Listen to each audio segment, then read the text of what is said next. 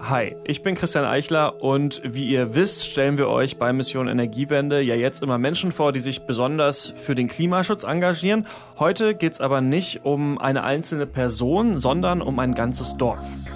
Mission Energiewende, der Detektor F M Podcast zum Klimawandel und neuen Energielösungen in Deutschland. Eine Kooperation mit dem Ökostromanbieter Lichtblick und dem W W F. Feldheim in Brandenburg nämlich, das erste wirklich energieautarke Dorf Deutschlands, und meine Kollegin Eva Weber war da. Hallo Eva. Hallo Christian. Ein hundertdreißig Seelendorf in Brandenburg klingt ja jetzt erstmal nicht so sehr nach der Zukunft des Klimaschutzes, aber wie ist denn das da so? Bist du hier schon angekommen? Naja, fast. Also im Moment bin ich gerade noch in Treuenbrietzen, das ist die Stadt, zu der Feldheim gehört, und warte auf Stefan Thiem.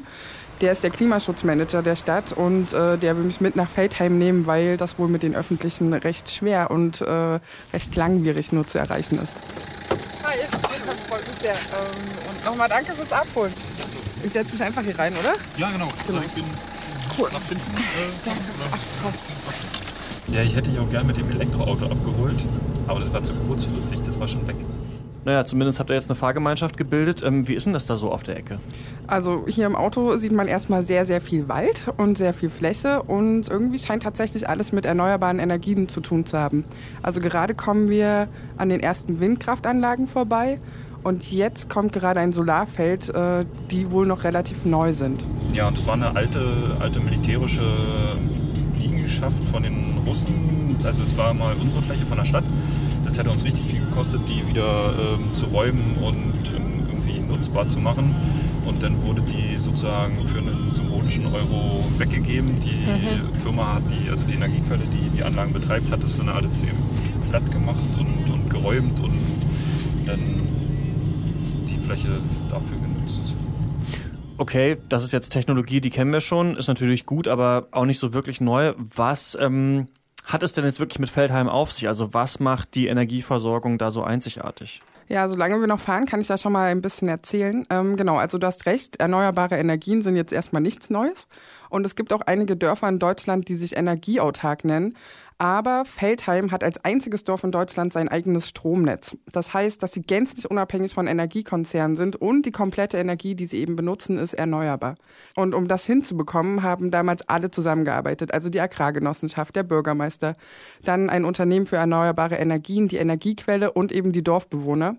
Allerdings war ihnen damals noch überhaupt nicht klar, dass das Projekt solche Wellen schlagen würde. Also wir haben es halt irgendwie einfach gemacht und haben es ja nicht dafür gemacht, dass es, dass es irgendwie jetzt toll ist oder äh, ein super Leuchtturm-Vorzeigeprojekt wird, ähm, sondern einfach, weil es für uns Sinn gemacht hat. Und ähm, jetzt sind wir da. Jetzt sind wir da. Und das Dorf ist wirklich sehr klein. fünfzig Haushalte, hundertdreißig Menschen, so viel kann ich schon sagen. Mhm. In der Nähe sieht man auch die Windkraftanlagen. Wir gehen aber erstmal ins neue Energienforum. Ein Haus, was noch gar nicht so alt ist. Das wurde extra gebaut, weil hier so viele Delegierte immer zu Besuch gekommen sind und man dann ein Besucherzentrum brauchte. Und am Anfang waren das noch zwei Container, aber als das Interesse einfach nicht abgerissen ist, hat man dann einen alten Gasthof saniert. Und inzwischen sieht es auch tatsächlich ziemlich schick aus. Wir gehen rein in einen Saal mit einer kleinen Ausstellung und hier erklärt mir Stefan, wie eigentlich alles angefangen hat. neunzehnhundertfünfundneunzig hatten wir die ersten äh, Windkraftanlagen und äh, die ersten fünf, und die sind auch relativ ähm, willkürlich entstanden. Also der äh, jetzige Geschäftsführer äh, von der Firma Energiequelle, die hier eben auch äh, immer mit uns zusammengearbeitet haben, ist mit so einer Windkarte ähm, übers Land gefahren und hat gesagt, ja, hier könnte ich mir vorstellen, dass hier Anlagen hinkommen, hat mit dem Bürgermeister ähm, geredet. Und äh, die sind sich einig geworden und die ersten fünf Anlagen sind halt hier relativ willkürlich entstanden. Also das klingt jetzt noch nicht so nach dem großen Klimaplan. Wie sind denn dann die Dorfbewohner da ins Spiel gekommen? Das hat angefangen mit der Agrargenossenschaft. Und zwar hatten die damals so ein paar Probleme mit äh, Entlassungen, dass sie hätten Leute entlassen müssen. Und dann hat man sich überlegt, okay, was kann man denn noch machen? Und diese Agrargenossenschaft hat eine Ferkelzucht. Und Ferkel, um die aufzuziehen, die brauchen irgendwie so siebenunddreißig Grad Wärme. Und es ist mega energieintensiv. Und dann war das naheliegendste, eine Biogasanlage zu bauen. Weil dort kann man quasi die Gülle von den Ferkeln benutzen, um Abwärme zu Zu, äh, schaffen, und damit wiederum kann man die Ferkelzucht betreiben. Und das hatten natürlich dann auch die Bewohner in dem Dorf mitbekommen und meinten, also erstmal so die Haushalte nebenan, können wir da nicht auch angeschlossen werden? Können wir die Wärme nicht auch nutzen? Und dann hatte sich das rumgesprochen und dann hatte man überlegt, ob das nicht vielleicht eine Idee für alle ist. Und nach drei Gemeindesitzungen war das dann eine beschlossene Sache, dass man das für alle macht. Und dann hat jeder im Dorf eintausendfünfhundert Euro für den Wärmeanschluss investiert und das hatte dann auch funktioniert. Und zweitausendacht sind sie dann als ganzes Dorf noch einen Schritt weiter gegangen. Und die Idee kam dann so ein bisschen von einer äh, Energiequelle. Ich weiß gar nicht, ob sie von der Energiequelle kam oder aus dem Dorf. Ähm, wahrscheinlich beides irgendwie. Ähm, können wir nicht einfach, können wir das Gleiche, was wir mit der Wärme machen, nicht auch mit dem Strom machen? Ich sage, wir haben ja da die Windkraftanlagen, können wir da nicht einfach ein Kabel rüberlegen und dann ähm, funktioniert das? Ja, das denkt sich so einfach, aber ähm, ganz so einfach ist es dann doch nicht umgesetzt, weil einfach haufenweise Reglementierungen ähm, dagegen sprechen. Was sind das so für Reglementierungen? Also das ist relativ absurd. Das ist ein ganzes Konstrukt, was sie dann darum herum aufbauen mussten. Also zum einen mussten die Anwohner in Feldheim ein eigenes Energieversorgungsunternehmen gründen, mhm. was bedeutet, dass sie quasi den Strom bei den Windkraftanlagenbetreibern einkaufen und sich selber wieder zurückverkaufen. Aber nur so funktioniert das. Und es gilt aber auch nur tatsächlich für Leute, die ein Grundstück in Feldheim besitzen. Also wenn jetzt irgendjemand aus der Stadt dorthin zieht und zur Miete wohnt, dann äh, kann zwar in dem gleichen Haus der Grundstücksbesitzer den Strom sehr kostengünstig beziehen, aber der Mieter, der muss es halt aus dem normalen Netz nehmen und bezahlt dann viel mehr.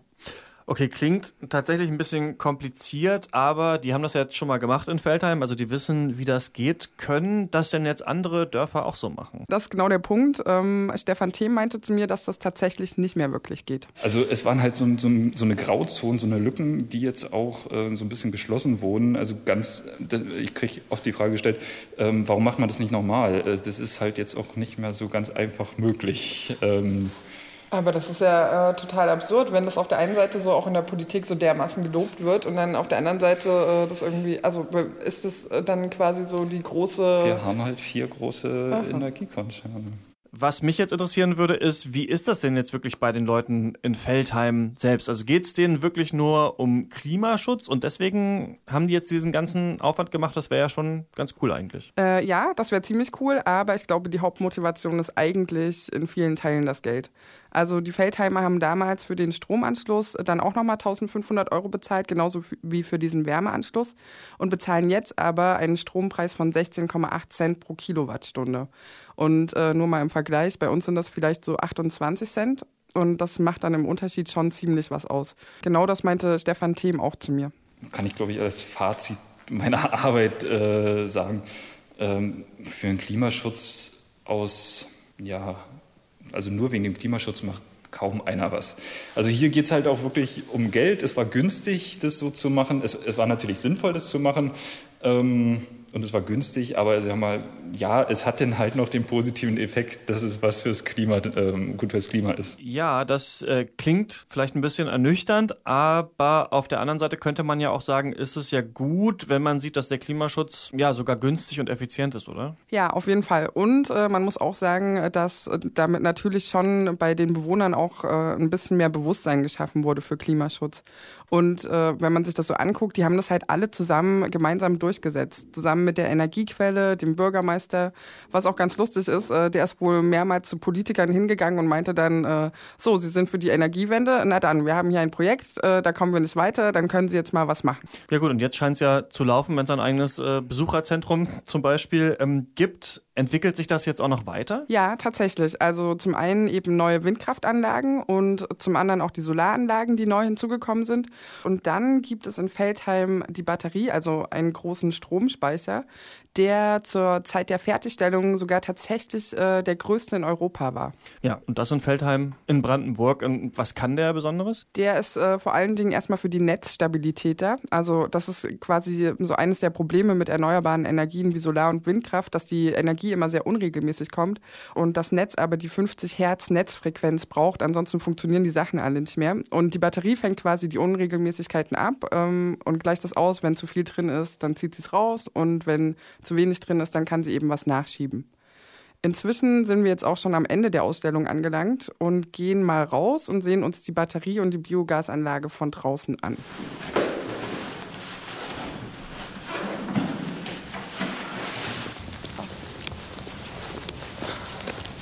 Äh, jetzt fängt es natürlich an zu regnen. Mhm. Und auf der Straße ist auch wirklich keine Menschenseele. Aber man muss auch sagen, hier gibt es einfach überhaupt nicht viel. Und die meisten Leute kommen erst abends vom Arbeiten wieder. Und viel erzählen wollen die Feldheimer aber wohl auch nicht, äh, hat mir Stefan gesagt, weil das Energiekonzept für die Bewohner einfach zum Alltag geworden ist. Man hat sich einfach dran gewöhnt. Und damit endet auch schon unsere Reise nach Feldheim ins erste energieautarke Dorf in Deutschland, beziehungsweise Eva Webers Reise, denn die hat sich das für uns angeschaut. Dankeschön. Gerne.